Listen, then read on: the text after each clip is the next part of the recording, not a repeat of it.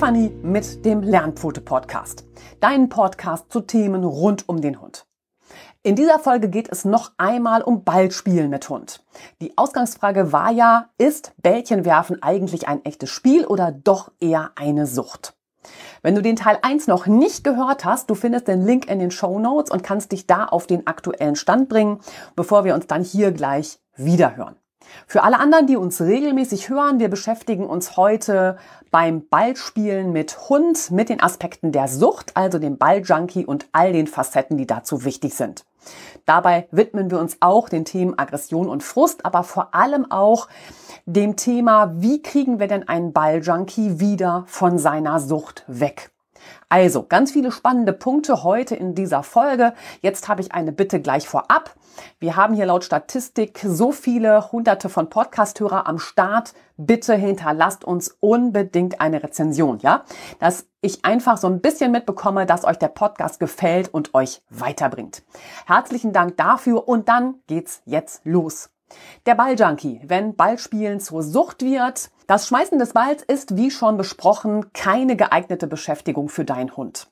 Das Hinterherrennen hinter dem geworfenen Ball beinhaltet verschiedene Sequenzen des Jagdverhaltens und wirkt damit selbstbelohnt. Es kann deinen Hund regelrecht süchtig machen und damit stellt es eine weitere, nicht zu unterschätzende Gefahr für ihn dar. Für viele Hundehalter ist der bloße Gedanke, der eigene Hund könnte süchtig sein, eher befremdlich. Doch ein Hund kann tatsächlich süchtig werden. Ein Hund bezeichnet man als Balljunkie, wenn er bei einem monotonen Ballwerfen ein Suchtverhalten zeigt. Hunde, die süchtig nach ihrem Ball sind, geraten beim Ballschmeißen in eine Art Rauschzustand. Sie suchen oft regelrecht nach ihrem Kick und wollen ihn immer wieder erleben, indem sie den fliegenden Ball hinterherhetzen. Dabei werden Hunde nicht als Balljunkies geboren, sondern durch den falschen Umgang mit dem Ball, nämlich über das häufige Ballschmeißen dazu gemacht.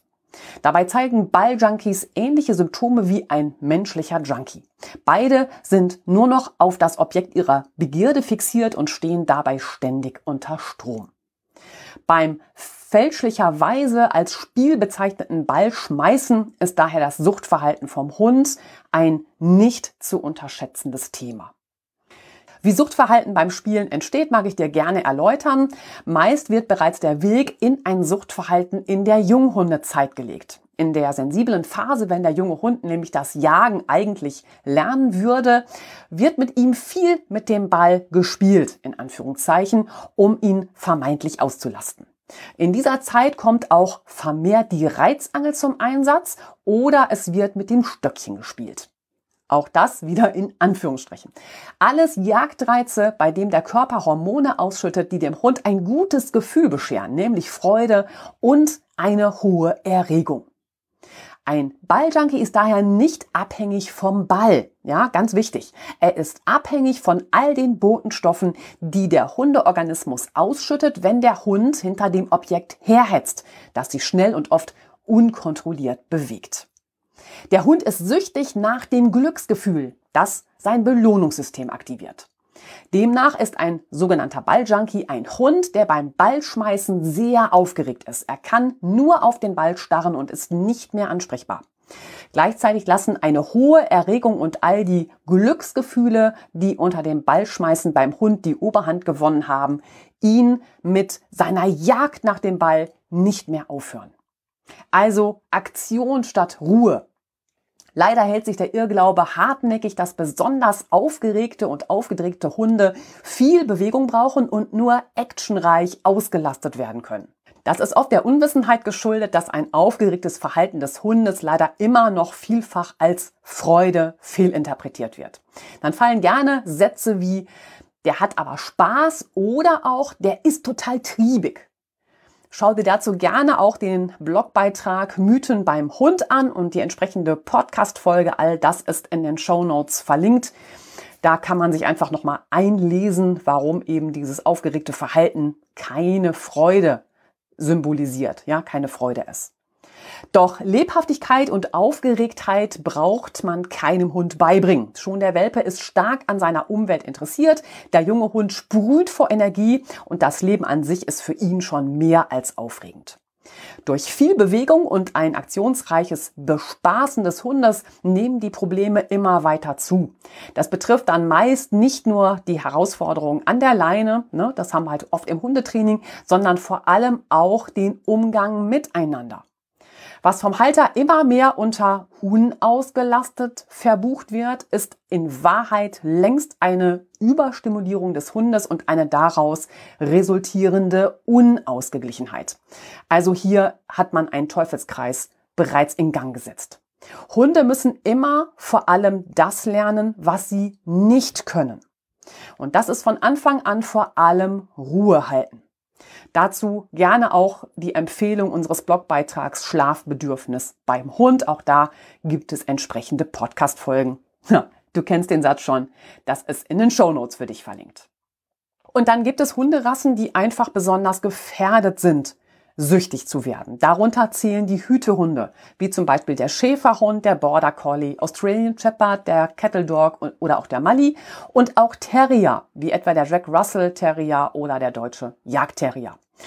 Ebenso Schutzhunde wie Rottweiler, Dobermann und Pinscher, die sind besonders anfällig dafür, schnell ein Suchtverhalten zu entwickeln.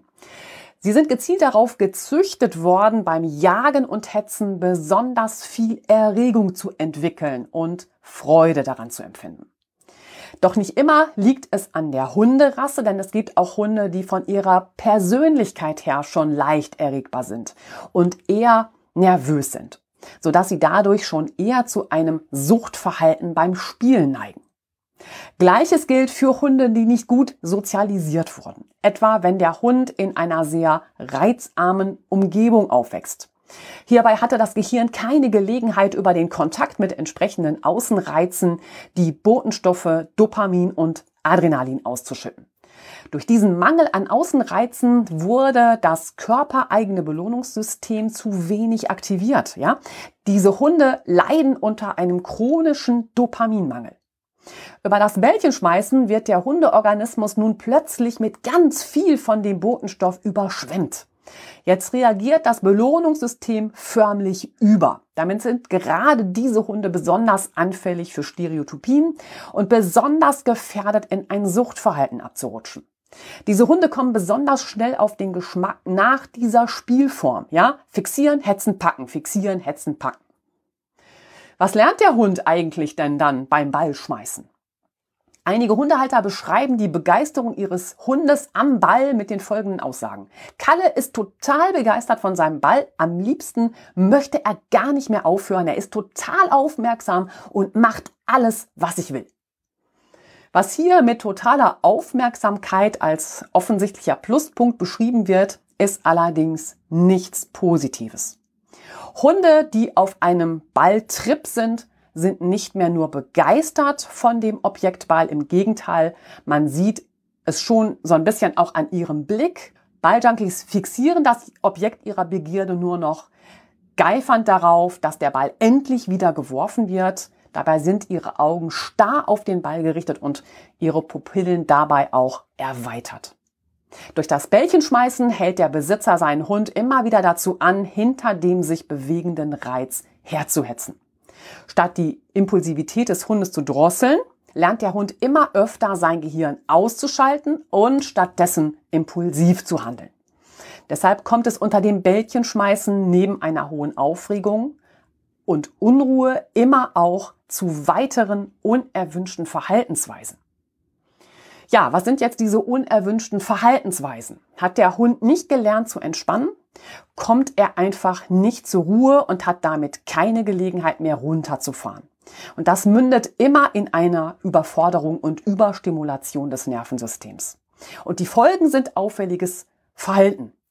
Leider werden diese oftmals wieder mit den falschen Gründen in Zusammenhang gebracht, nämlich Frust oder gar Langeweile. Und darum ist es so wichtig, dass du dir möglichst früh für die Erziehung deines Hundes einen erfahrenen Hundetrainer zur Seite nimmst, der dich berät und dir zunächst eine erste Einschätzung gibt, damit du mit deinem Hund nicht in einen verheerenden Teufelskreis gerätst. Wenn ich dich bei der Erziehung deines Hundes unterstützen soll oder du Fragen an mich hast, dann schreib mir gerne eine Mail an lernpfote.web.de für ein kostenloses Erstgespräch. Bei einer Überforderung kann dein Hund folgende Verhaltensweisen zeigen. Häufiges aufforderndes Verhalten, ja, Pfote auflegen, den Kopf auflegen, dich anhimmeln, bellen. Der Halter wird oftmals gestalkt, ja, der Hund latscht immer hinterher wie so ein kleiner Schatten. Es gibt ein starkes impulsives Verhalten, es gibt auch so ein gereiztes Verhalten. Vielleicht zählt der Hund mittlerweile zum Hibbelhund, also er kann sich gar nicht mehr konzentrieren. Oder Zappelhund, ja, der ist immer in Bewegung und findet überhaupt keine Ruhe. Es zählt dazu ein aufgedrehtes Hin- und Herrennen. Auch die dollen fünf Minuten würde ich dazu zählen. Gegenstände werden beleckt oder beknabbert. Es gibt eine übertriebene Körperpflege bis zur Leckdermatitis. Es gibt ein exzessives Buddeln bzw. Kratzen und das nicht nur draußen, sondern eben auch auf dem Teppich, an Polstermöbeln. Es gibt auch das häufige Weglaufen, ja, einfach das Suchen nach neuen Abenteuern. Und ein zwanghaftes Verhalten, da haben wir wieder so ein bisschen die Stereotypien, die ich schon angesprochen habe, also ein wiederholtes Verhalten ohne Grund. Dazu zählt ein im Kreis drehen, also so ein Schwanzjagen, ähm, nach unsichtbaren Fliegen schnappen oder auch Lichter jagen, sich für Schatten interessieren, solche Geschichten. Und sogenannte Unarten, ja, Müll ausräumen, Gegenstände zerkauen, Tapeten abziehen. All das sind, ja, der Überforderung geschuldete Verhaltensweisen, die dein Hund zeigen kann. Gleichzeitig kannst du dir vorstellen, ist ein Hund, der auf seinem Trip ist, gedanklich überhaupt nicht mehr bei seinem Halter, sondern seine Gedanken sind ausschließlich beim Ball und er ist nur mit dem nächsten auslösenden Reiz zur Jagd beschäftigt. Wichtiger Punkt ist jetzt, woran du einen Balljunkie erkennst. Festzuhalten bleibt, nicht jede gelegentliche Jagd nach dem Ball ist gleich ein Suchtverhalten. Doch der Übergang zwischen einem normal gesunden Umgang mit fliegenden Objekten oder auch der Hetze an der Reizangel hin zu Sucht ist fließend. An einigen Merkmalen kannst du erkennen, ob dein Hund bereits ein Balljunkie ist oder ob zumindest sein Suchtpotenzial erhöht ist. Und Kennzeichen dafür sind zum Beispiel, dein Hund reagiert schon zu Hause sehr aufgeregt, sobald du deinen Ball für den Spaziergang einpackst. Er reagiert genauso aufgeregt, sobald du den Ball hervorholst. Er hat auf eurem Spaziergang nur noch Interesse für den Ball und auch wenn eine andere Person den Ball hat und du entfernst dich, hat dein Hund nur noch Augen für sein Objektball.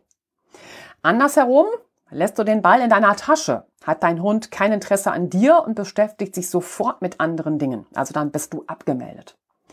Dein Hund kann beim Ball schmeißen nicht von sich aus aufhören. Dein Hund fordert dich vielleicht auch ständig über ein Bringen von Spielzeug auf, dieses für ihn zu schmeißen und dein Hund kommt generell weniger zur Ruhe. Folgende Verhaltensweise sind Hinweise auf eine Sucht. Auch das muss man sich eben sehr genau angucken. Dein Hund springt dich zum Beispiel auffordernd an, wenn du den Ball nicht wirfst. Wenn du den Ball festhältst, führt dein Hund ohne Anweisung mehrere Kommandos aus, damit du den Ball endlich schmeißt. Also so ein bisschen kopfloses Aneinanderreihen von Unmöglichkeiten, sag ich mal. Hast du den Ball in der Hand, fixiert er nur das Spielzeug und schaut nicht mehr, wohin ihr eigentlich lauft. Er bellt, er jault, er fiebt oder zeigt andere Anzeichen von hoher Aufregung, bis du endlich das Objekt wirfst. Hast du den Ball geworfen, ist dein Hund nicht mehr ansprechbar. Hat dein Hund keinen Ball zur Verfügung, sucht er nach einem Ersatz. Und das kann einiges sein, wie zum Beispiel andere Stöckchen, Steine, Kastanien oder Tannenzapfen. Ja, unter Umständen bringt er dir die dann auch immer mit der Aufforderung, dass du das Objekt endlich wirfst, damit es eben weitergehen kann. Überprüfe daher einmal deinen Alltag mit deinem Hund sehr genau auf diese Hinweise. Ist dein Hund weitgehend entspannt und geduldig oder findest du Anzeichen dafür, dass er schnell gefrustet ist und es ihm an Impulskontrolle fehlt? Dann gilt es noch besser auf die Bedürfnisse deines Hundes einzugehen und entsprechend mit ihm zu trainieren. Wenn ich dich dabei unterstützen soll, dann schreib mir eben gerne eine Mail an lernpfote.web.de und ich gebe dir meine Einschätzung, was es braucht, damit euer Alltag wieder mehr Leichtigkeit erfährt und du einen Traumhund an deiner Seite hast. Und was man eben auch wissen muss, Ballschmeißen zieht Kreise. Auf der Suche nach seinem nächsten Kick hält der Hund jetzt nach anderen sich bewegenden Reizen Ausschau. Also der Hund ist auf dem Balltrip, ne? Balljunkie. Dabei wird er nicht seinen Ball mit einem Hasen verwechseln. Ja, ist auch immer so ein Argument. Ähm, denn Hunde können nicht oder nur schwer generalisieren. Hunde lernen anders als wir Menschen. Hat der Mensch gelernt, sich auf einen Stuhl zu setzen? Dann weiß er, er kann sich auch auf den Schaukelstuhl, die Hollywood-Schaukel oder auf das Sofa setzen. Dem Hund fällt so eine Übertragung, eine Generalisierung schwer und daher muss er lernen, etwa ein Kommando in jeder Situation und an jedem Ort auszuführen. Also Hunde lernen völlig anders als wir. Und so kann der Hund durchaus lernen, dass er sitzen bleiben muss, wenn ein Ball fliegt. Kennt er diese Übung, heißt dies jedoch nicht, dass er es schafft, sitzen zu bleiben, wenn ein Hase oder ein Reh vorbeirennt. Doch beim Bällchenschmeißen geht es dem Hund vor allem um das Hinterherhetzen.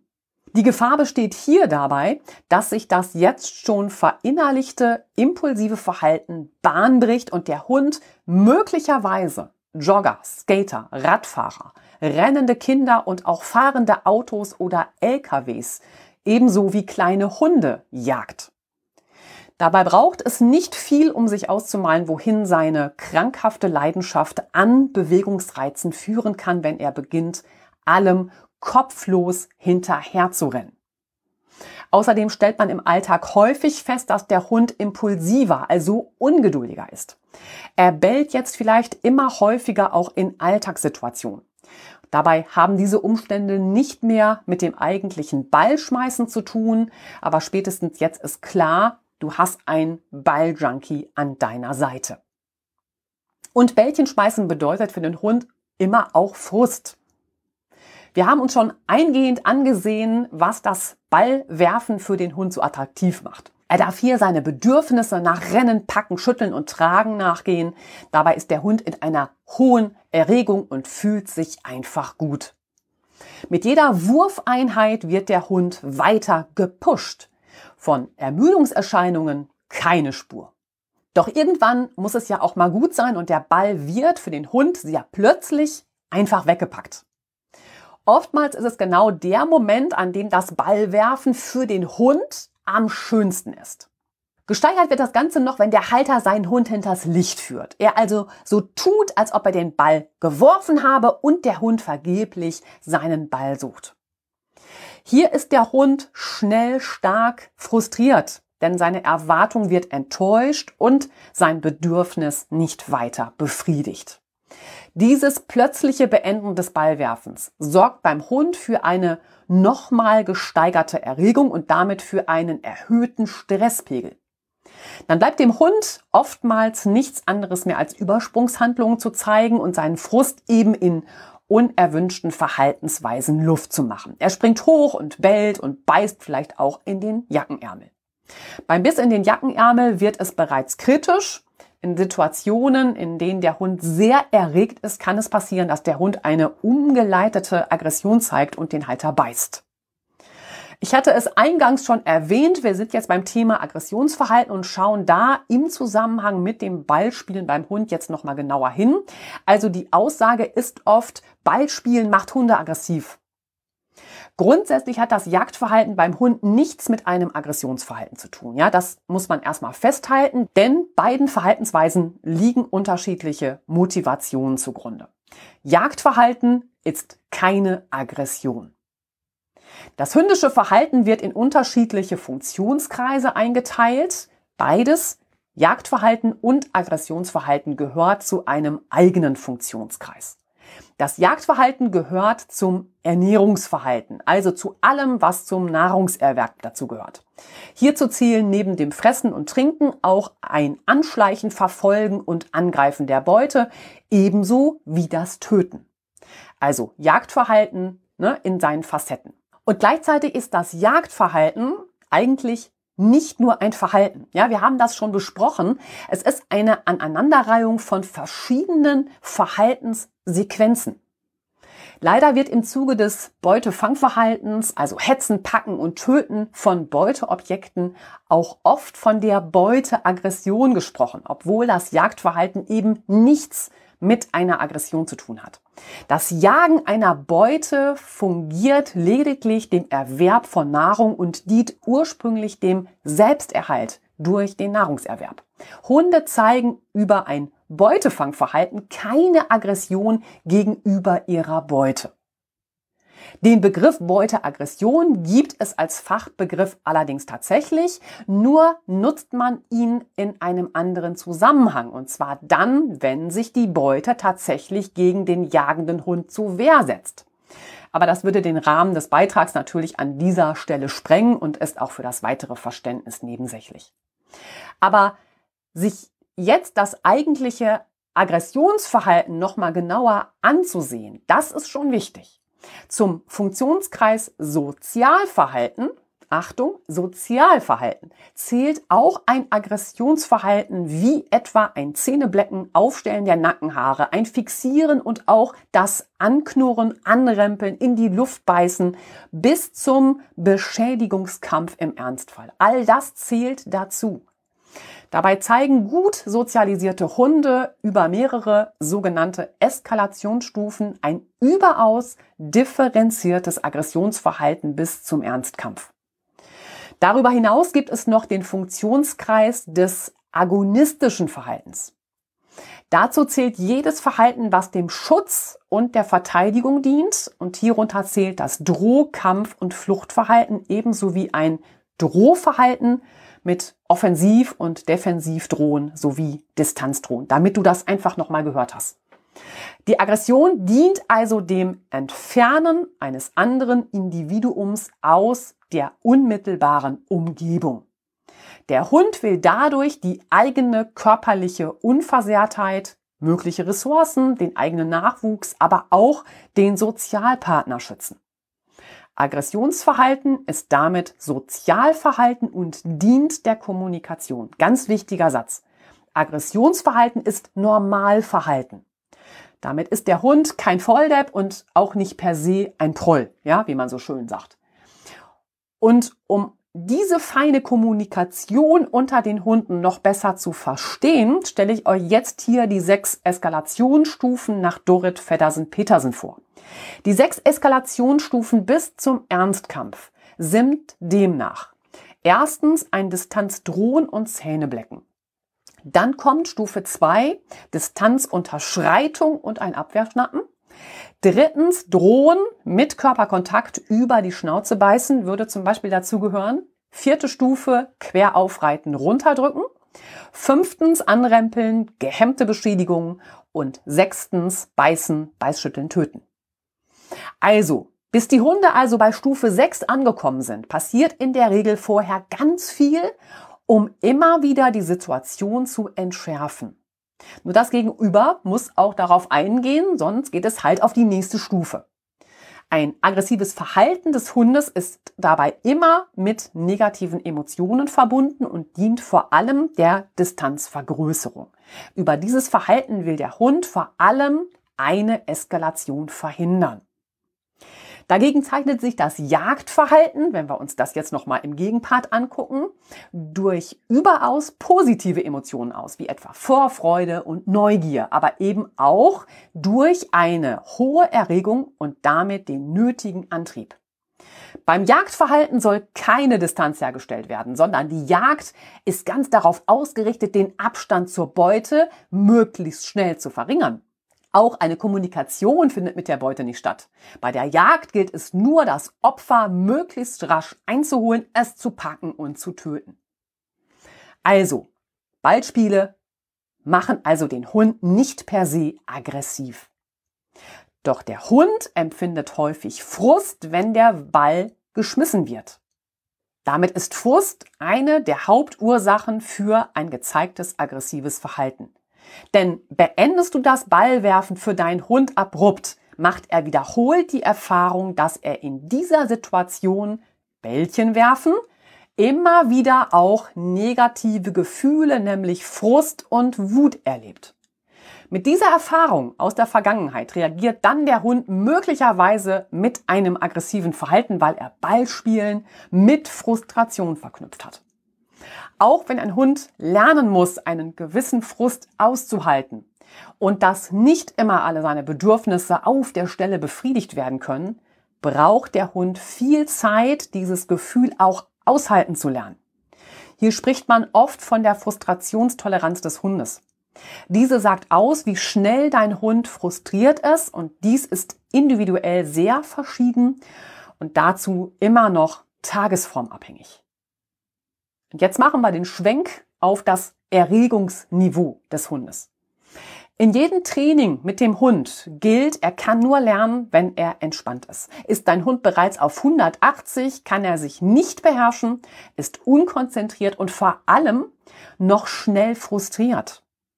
Damit machen Übungen in schweren Situationen keinen Sinn, denn dein Hund ist lediglich schnell überfordert, was ihn unter den Umständen noch in ungute Gefühle bringt und zusätzlich frustriert.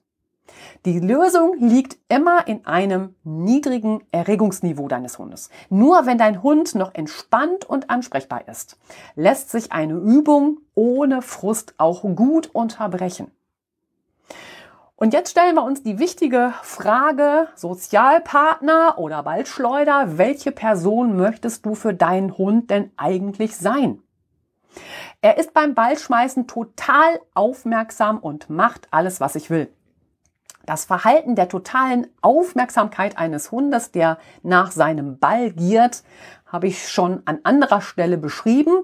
Dieses Fixieren nur noch auf den Ball hat gerade nichts mehr mit Zuwendung und einem bloßen Interesse gemeint, sondern hier fixiert der Hund lediglich den Ball für den nächsten Wurf. Damit ist vermutlich schon klar, dass dies nichts mit einer Bindung zum Halter zu tun hat. Eben genauso wenig wie ein Junkie eine freundschaftliche Beziehung zu seinem Dealer pflegt. Hier ist die Beziehung zwischen Hund und Halter gestört, denn das Fundament fußt hauptsächlich auf dem Objekt Ball. Es ist nicht die Freude aneinander und am gemeinsamen Tun, sondern der Hund lauert nur nach seiner Beute Ball und blendet damit den Rest seines Lebens, also die restliche Umwelt und dazu gehört eben auch der Halter völlig aus. Nur der Ball, das Objekt seiner Begierde, verlangt seine ganze Konzentration. Und da reicht schon der Griff in die Jackentasche und der Hund ist wie fremdgesteuert. Wird der Halter stattdessen als Sozialpartner respektiert und geschätzt, wird der Hund ihn nicht anspringen, anrempeln oder bellend dazu auffordern, endlich den Ball herauszuholen.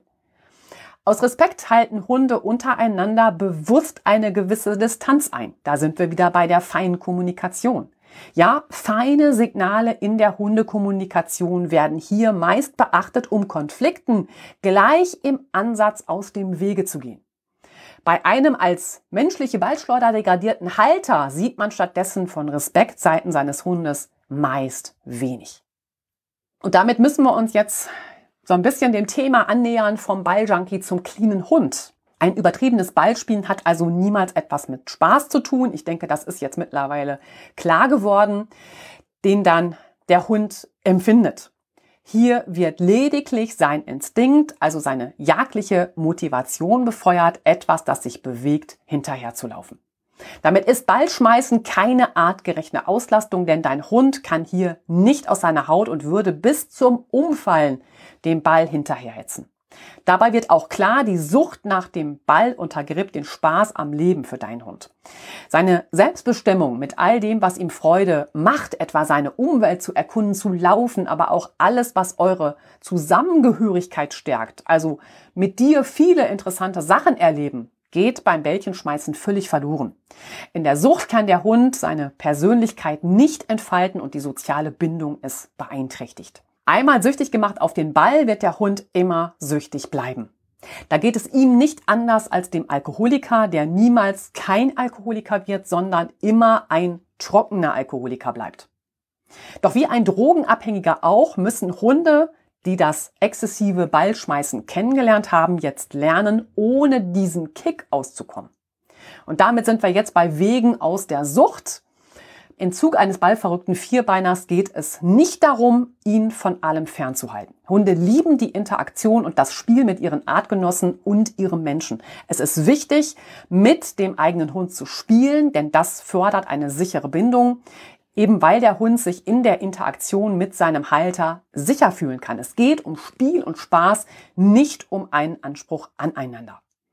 Leider sind viele Hundehalter heute sehr unsicher, wenn es um das Spielen mit dem eigenen Hund geht. Es fehlt oft genau an der Unbefangenheit, die ein Spiel ausmacht. Es geht um das ausgelassene Miteinander. Einfach nur herumzutoben, zu raufen, sich gegenseitig zu fangen oder sich zu verstecken und sich finden zu lassen. Es geht also um ein Angebot zu einem körperbetonten Spiel, bei dem du keine Hilfsmittel nutzt. Dein Hund soll im Spiel mit dir als Sozialpartner die Möglichkeit erhalten, in dir nicht nur die Ballwurfmaschine zu sehen, sondern in der Auseinandersetzung im Spiel dich nochmal neu kennenlernen dürfen. Die einzige Regel, die du hierbei beachten solltest, ist, wenn es zu wild wird und dein Hund über das Ziel hinausschießt, unterbrich euer Spiel. Ja, ein einfaches Schluss, fertig oder Ende reicht aus und du wendest dich ab. Ob es ein gelungenes, stabilisierendes Sozialspiel zwischen Hund und Mensch ist oder ob es ein Objektspiel ist, das sich zu einem Suchtverhalten beim Hund entwickelt, darüber entscheidet immer das richtige Maß. Auch das müssen wir ansprechen, den kalten Entzug ist der Hund erst einmal auf den Geschmack gekommen und kontrolliert einem Ball hinterher zu hetzen, gibt es nur einen Weg, der langfristig erfolgreich aus der Sucht herausführt und das ist der kalte Entzug. Bietest du deinem Hund stattdessen andere Objekte als Alternative an, die du wirfst und die er ebenfalls hetzen kann, führt dies nicht zu seiner Gesundung, sondern hier verlagerst du das Problem nur auf ein anderes Suchtmittel. Um deinen Hund von seinem Bällchentrip herunterzuholen, nutzen wir daher drei Komponenten mit dem Ziel, bei deinem Hund wieder eine Ausgeglichenheit herzustellen. Die Komponente eins ist Schluss mit Action. Komponente zwei ist Ruhe, ja, und Komponente drei ist die Alternative finden. Komponente eins Schluss mit Action. Zunächst geht es also erst einmal darum, alles, was mit viel Action verbunden ist, zu unterlassen. Dazu zählt alles, was den Hund in eine hohe Aufregung versetzt. Darunter fallen alle Wurfspiele mit Tannenzapfen, Stöckchen, Frisbee, Kong und was es da alles so gibt. Verzichten solltest du auch auf wilde Rennspiele, wie sie etwa auch bei dem Einsatz einer Reizangel hergestellt werden. Ebenso ist Agility für diese Hunde ungeeignet. Im Agility geht es um eine hohe Schnelligkeit und es kommt beim Rennen durch den Parcours viel Hektik auf. Auch hier eben wieder eine hohe Aufregung, von der du eigentlich weg möchtest. Doch über wilde Rennspiele wird das eigentliche Problem nicht gelöst, sondern weiter befeuert. Gleiches gilt für ausgelassene Beute-Zerspiele, die ebenfalls bei deinem Hund das Stresssystem in Gang setzen. Die Komponente 2, Ruhe. Stattdessen muss dein Hund wieder lernen, mehr zur Ruhe zu kommen. Nur ausreichende Schlaf- und Ruhezeiten halten deinen Hund langfristig gesund und geben seinem Stresssystem die Möglichkeit, wieder herunterzufahren. Hier möchte ich dir noch einmal den Blogbeitrag Schlafbedürfnis beim Hund und die entsprechenden Podcast-Folgen ans Herz legen. Klar, die findest du auch in den Shownotes verlinkt. Denn die durchschnittlichen Ruhezeiten beim Hund liegen zwischen 18 und 22 Stunden am Tag. Neben den wichtigen Schlaf- und Ruhezeiten ist es auch nicht förderlich, deinen Hund bei dem, was du mit ihm tust, anzufeuern und darüber immer wieder eine hohe Aufregung bei ihm zu steigern. Es gilt also auch bei eurem gemeinsamen Aktionen vor allem ruhig mit ihm zu arbeiten. Er soll wieder Freude an seiner Umwelt zeigen und erkennen, dass auch andere Dinge außer dem Ball und alles, was er mit viel Action verbindet, für schöne Erlebnisse sorgen. Komponente 3, die Alternativen. Allein ein kalter Entzug ist nicht die Lösung. Das macht man mit einem Junkie, da weiß jeder, was das bedeutet. Nur das Bällchen schmeißen also zu unterlassen, lässt den Hund in einen Dopaminmangel rutschen. Doch der Hundeorganismus giert geradezu nach der Substanz, die den positiven Erlebniszustand auslöst. Damit braucht dein Hund unbedingt eine gesunde Alternative, die ihm ebenfalls Freude macht und seine Bedürfnisse befriedigt. Und damit sind wir natürlich bei der Auslastung deines Hundes und seiner artgerechten Beschäftigung. Tja, und was bedeutet denn jetzt eigentlich eine artgerechte Beschäftigung? Das ist schon fast ein überstrapazierter Begriff. Leider werden die Begriffe Beschäftigung und Auslastung in Bezug auf den Hund häufig so wörtlich genommen, dass man den Hund so lange antreibt, bis er tatsächlich müde und vor allem platt ist. Doch mit einer artgerechten Auslastung ist eigentlich eine Bereicherung im Leben des Hundes gemeint. Man möchte mit einer möglichst artgerechten Beschäftigung dem Hund die Möglichkeit geben, sich in seinen natürlichen Verhaltensweisen, die zu seinen Grundbedürfnissen gehören, zu entfalten. Hier geht es also darum, dass der Hund seinen Talenten und Interessen nachgehen kann, um wirklich zufrieden zu sein. Zu den natürlichen Verhaltensweisen zählen da haben wir es leider wieder, ein langes Schlafen und Ruhen. 18 bis 20 Stunden. Und das weicht leider von unserem Bedürfnis an Schlaf total ab. Es ist aber das Grundbedürfnis des Hundes.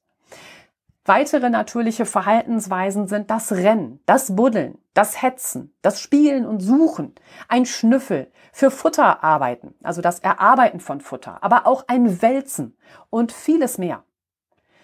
Was mit Auslastung eben nicht gemeint ist, ist es deinem Hund ein tägliches Animationsprogramm zu bieten, um ihn müde zu machen. Genau dies ist ein Trugschluss, denn damit ist dein Hund eben nicht ideal ausgelastet. Denn müde bedeutet eben nicht, dass dein Hund auch glücklich, zufrieden und vor allem tatsächlich ausgeglichen ist. Ist dein Hund nur zum Umfallen müde, zeigt er aus genau diesem Grund kein unerwünschtes Verhalten. Er kann einfach kräftemäßig nicht mehr. Dies hat allerdings nichts mit einer guten Auslastung zu tun, sondern mit Überforderung. Gleichzeitig, das haben wir auch schon an einer anderen Stelle besprochen, förderst du damit seine körperliche Fitness. Und um ihn platt zu machen, in Anführungsstrichen, braucht der Hund rein körperlich eine immer größere Herausforderung. Er fordert diese Form der Aktivität irgendwann auch ein und dann verkehrt sich die vermeintlich erreichte Müdigkeit in Unruhe bis zur Hyperaktivität und anderen unerwünschten Verhaltensweisen. Und die haben wir uns ja schon genauer angeguckt. Es gilt also das richtige Mittel und das richtige Maß an Beschäftigung genau für deinen Hund zu finden.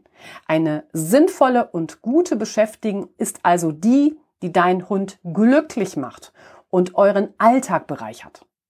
Damit kommen wir jetzt zur Alternative zum Ballschmeißen und was kannst du ihm denn stattdessen anbieten? Und hier bietet sich alles an, was ein ruhiges Arbeiten deines Hundes verlangt und eure Bindung stärkt.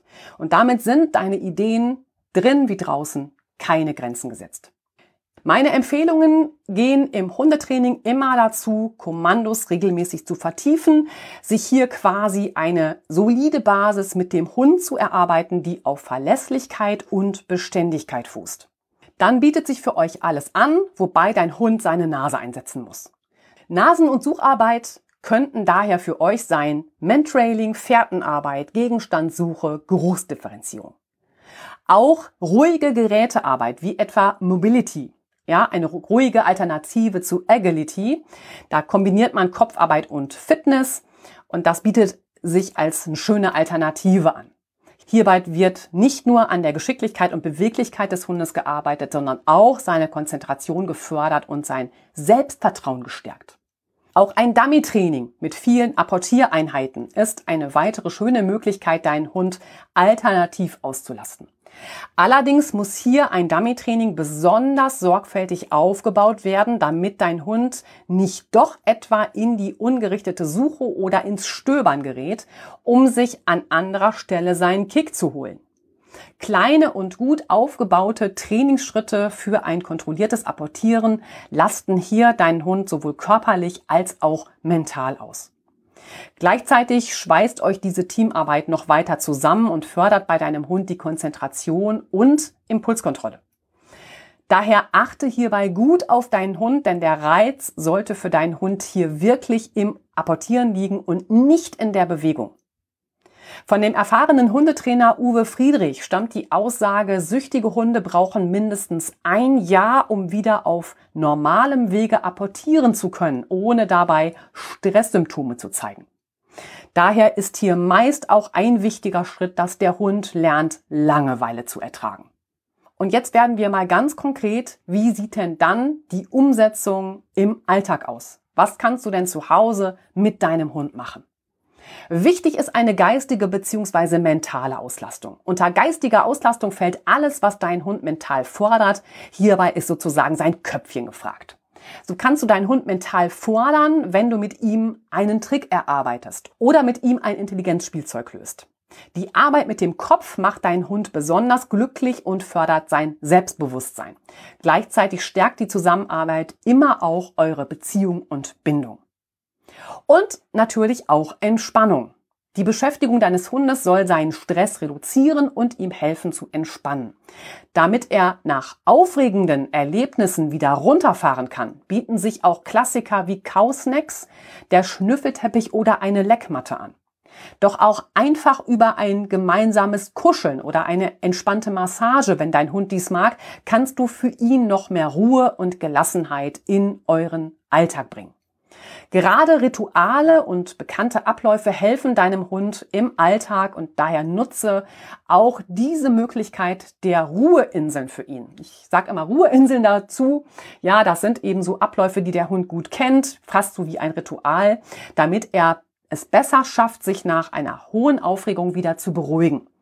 Du kannst deinem Hund zum Beispiel direkt nach eurer Rückkehr von einem Spaziergang einen Kausnack anbieten.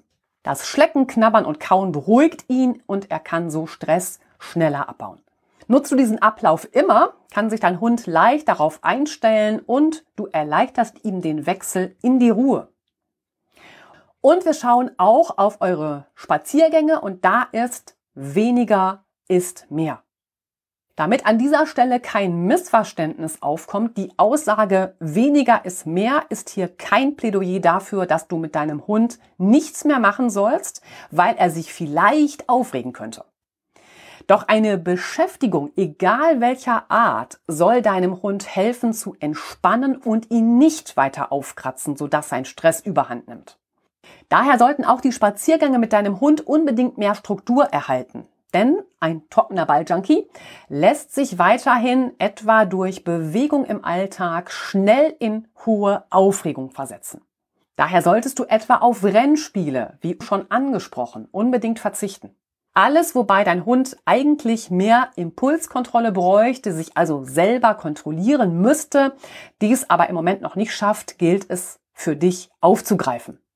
Dazu zählt, wie schon angesprochen, immer auch das Trainieren an den Grundkommandos mit deinem Hund. Flechte für ihn daher, ob zu Hause oder auf euren Gassi-Runden, immer wieder auch Übungen zum Gehorsam ein.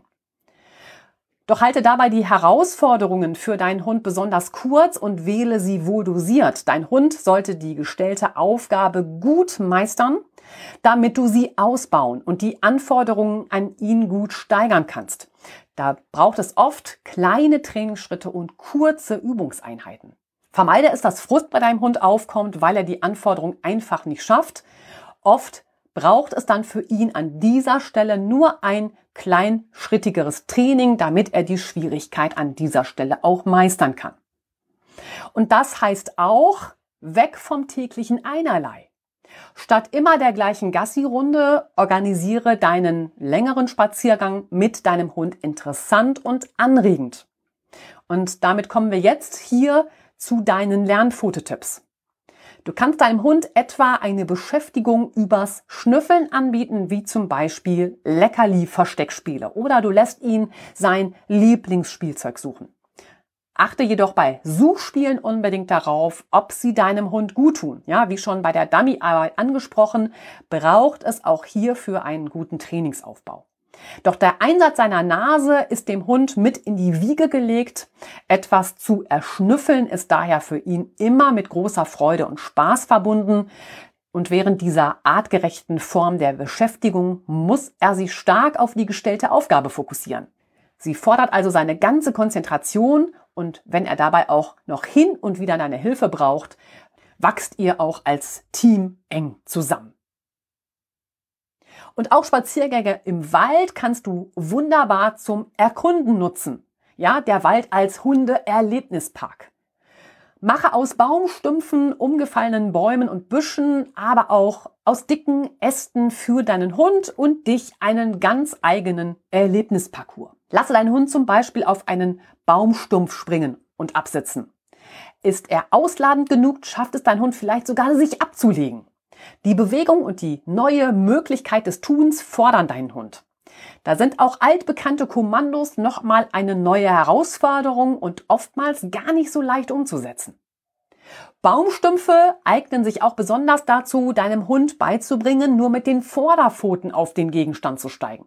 Hierzu kannst du zum Beispiel das Kommando zwei Pfoten benutzen. Büsche und Bäume kannst du nutzen, um deinem Hund auch neue Kommandos mit Begeisterung beizubringen und eine neue Schwierigkeitsstufe anzupeilen. Um ihn etwa um etwas herumzuschicken, kannst du mit den neuen Signalen rum oder außen arbeiten. Kann dein Hund schon prima um etwas herumlaufen, ist für ihn der nächste Step links oder rechts um den Baum oder den Busch herumzulaufen. Umgefallene Bäume oder gestapeltes Holz kannst du mit deinem Hund zum Balancieren nutzen. So kann dein Hund auch lernen, vorsichtig auf den Baumstamm wieder umzudrehen, ohne dass er das Gleichgewicht verliert und herunterspringt. Kletter- und Balancierübungen fördern das Körpergefühl deines Hundes und fördern sein Selbstbewusstsein in die eigenen Fähigkeiten. Auch Sitzbänke, ob im Wald oder Park, lassen sich prima nutzen. Bringe deinem Hund bei, auf das Kommando drunter oder unten was immer dir passend erscheint, unter der Bank hindurch zu laufen oder hindurch zu kriechen. Der Wald bietet sich auch für Suchspiele an. Die Umgebung lebt von verschiedenen und auch für den Hund überaus spannenden Gerüchen. Dazu kommt, dass Holz, Stapel oder auch das Laub hier einen besonders intensiven Eigengeruch haben. Daher muss sich der Hund hier bei Suchspielen besonders konzentrieren und kann nur mit der entsprechenden Ruhe die Suchaufgabe mit Erfolg meistern. Auch bei dieser Art von Suchspielen achte stets darauf, ob sie sich für deinen Hund tatsächlich anbieten oder ob du ihn besser mit etwas anderem beschäftigst. Im Wald sind also deinen Ideen keine Grenzen gesetzt. Es gilt nur eins, nehme Rücksicht auf andere Menschen und Tiere. Außerdem gibt es in Wäldern je nach Bundesland verschiedene gesetzliche Vorschriften. An diese solltest du dich natürlich halten. Nach jeder Herausforderung für deinen Hund solltest du auf deiner Gassi-Runde oder auf einer Wanderung eine Pause einlegen. Dein Hund sollte unbedingt wieder etwas entspannen und zur Ruhe kommen. Und da sind wir wieder bei den Ruheinseln. Damit wird ein Waldspaziergang für euch zum echten Erlebnis. Dabei lernt dein Hund mit der Zeit wieder sich mehr auf dich zu konzentrieren und sich auch immer mehr auf dich einzulassen. Schließlich hast du scheinbar oft die weltbesten Ideen. Dies alles soll dich jetzt nicht dazu verführen, alle fünf Meter mit deinem Hund eine weitere tolle Aktion einzuleiten. Wird dein Hund hektisch oder ungeduldig, ist das Maß bereits überschritten. Jetzt heißt es ab nach Hause und schlafen, und beim nächsten Mal weißt du, dass du weniger machen darfst, um deinen Hund nicht in eine Überforderung zu bringen, die ihm Stress macht. Baue also vor allem viele Ruheinseln ein und vielleicht nutzt du neben dem Einbau vom alltäglichen Grundgehorsam noch zwei schöne Aufgaben und Herausforderungen für deinen Hund, die ihm Freude machen. Der vorletzte Sachverhalt bezieht sich auf die mögliche Anleitung Ball spielen, aber richtig. Mit dem Zitat von Uwe Friedrich erübrigt sich an dieser Stelle eine Ausführung zum richtigen Spiel mit dem Ball. Allein die gesundheitlichen Nachteile, wenn der Hund einem davonfliegenden und unkontrolliert springenden Ball hinterherhetzt, machen es mir schwer, hier Anregungen zu einem vermeintlich richtigen oder angemessenen Spiel mit dem Ball zu geben. Selbst wenn der Hund nicht sofort losdonnern darf. Dabei muss Ballspiel nicht zwangsläufig etwas Schlechtes sein. Doch der Hund hat bereits mit seinem Ball einen bestimmten Ablauf und die dazu passenden Emotionen für sich abgespeichert.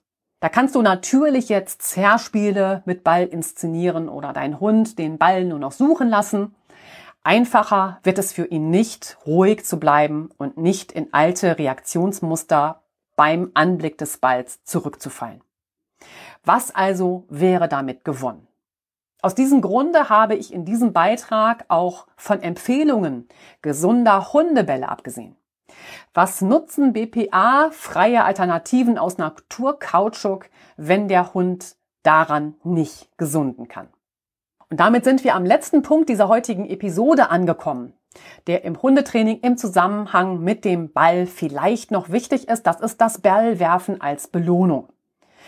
Ich hatte den Ausspruch mancher Hundehalter schon erwähnt, wenn sie das Verhalten ihres Hundes beim Anblick des Balls beschreiben, er macht dann, was ich will. Damit beschreibt der Halter wirklich gut, dass der Hund alles für seinen geliebten Ball tun würde. Vor allem im Hundesport ist es oft zu sehen, dass der Hund mit seinem heiß geliebten Ball belohnt wird.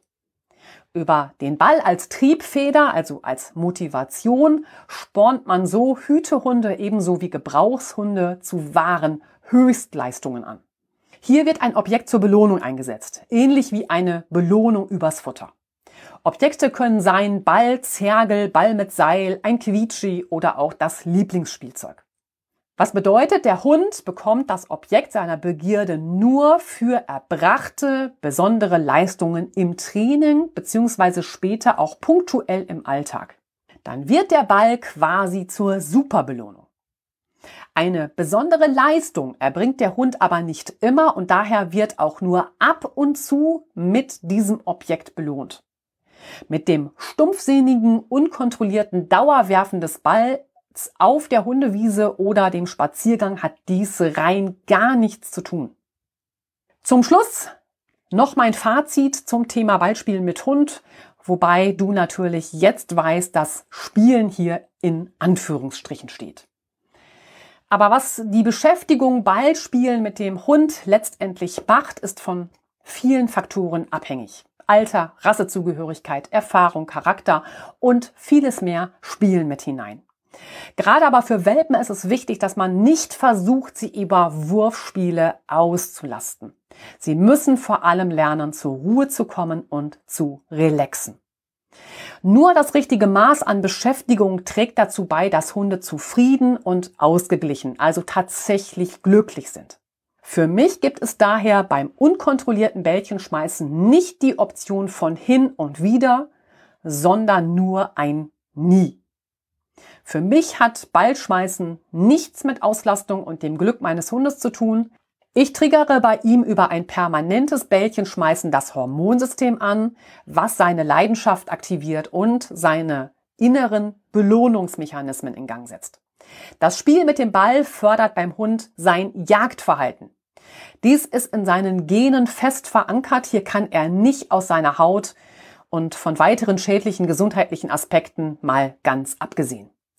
Ist es fair, dies alles auszublenden und zu glauben, ein paar ausgeschüttete Hormone spielten keine Rolle und der Hund wäre doch glücklich? Also ich wünsche mir und damit auch dir einen entspannten Alltag mit Hund und dazu trägt ein sinnloses Ballschmeißen, um ihn zu irgendeiner Aktivität zu animieren, bei der er vielleicht nicht mehr Herr seiner Sinne ist, in meinen Augen nicht und damit sind wir jetzt am Ende der heutigen Folge angelangt. Es hat mir wieder sehr viel Spaß gemacht, dir dieses wichtige Thema darzulegen, denn das Thema Ballspiel mit Hund hat so viele spannende Aspekte. Die Themenbereiche der heutigen Episode fasse ich dir daher gerne nochmal zusammen. Wir sind eingestiegen mit dem Thema Balljunkie, wenn Ballspielen zur Sucht wird. Und haben sehr genau auf das Suchtverhalten eines Hundes geschaut und auch, welche Hunde besonders gefährdet sind, süchtig zu werden. Wir haben die Frage geklärt, woran du einen Balljunkie erkennst und welche Verhaltensweisen ein Hinweis auf eine Sucht sein können. Ich habe dir auch erläutert, warum das Ballschmeißen Kreise zieht und was das dann genau bedeutet und warum der Hund beim Ballwerfen auch Frust erlebt. Über den Aspekt Frust kamen wir dann zur Frage, macht Ballspielen Hunde aggressiv? Und wir haben uns ausführlich mit dem Aggressionsverhalten beschäftigt. Dann ging es auch um eure Beziehung und welche Person du für deinen Hund eigentlich sein möchtest, bevor wir uns mit der Lösung beschäftigt haben, nämlich wie bekomme ich denn den Balljunkie wieder zum cleanen Hund? Also ging es an dieser Stelle um Wege aus der Sucht. Ich habe dir unsere drei Komponenten erläutert, damit der Hund wieder ausgeglichener wird. Das waren erstens Schluss mit Action, zweitens Ruhe und drittens die Alternativen. Und bei den Alternativen ging es dann auch um deine Umsetzung im Alltag, sowohl zu Hause als auch auf euren Spaziergängen. Den Abschluss bildete dann der Punkt Ballspielen aber richtig und warum hier für mich eine Ausführung dazu keinen Sinn ergibt. Und stattdessen war mir aber wichtig, dir noch mitzugeben, warum eine Belohnung über das Ballwerfen im Hundetraining gut sein kann. Ihr Lieben, damit war es das mit dieser Episode. Alle wichtigen Hinweise und den entsprechenden Blogbeitrag findest du natürlich für dich in den Shownotes verlinkt. Es hat mir richtig viel Spaß gemacht, weil ich das Thema auch so wichtig finde. Wer noch mehr rund um das Thema Hund sucht, der ist herzlich eingeladen, in meine Facebook-Gruppe zu kommen, Lernpfote Coaching-Gruppe. Und vor allem, bitte rezensiert den Podcast. Das hilft mir sehr, ihn noch bekannter zu machen und vor allem mit diesen hilfreichen Inhalten noch mehr Hundehalter zu erreichen. Ich sage herzlichen Dank, hab eine gute Zeit mit deinem Hund, bleib vor allem gesund und dann freue ich mich auf ein Wiederhören heute in 14 Tagen. Alles Liebe, deine Stefanie.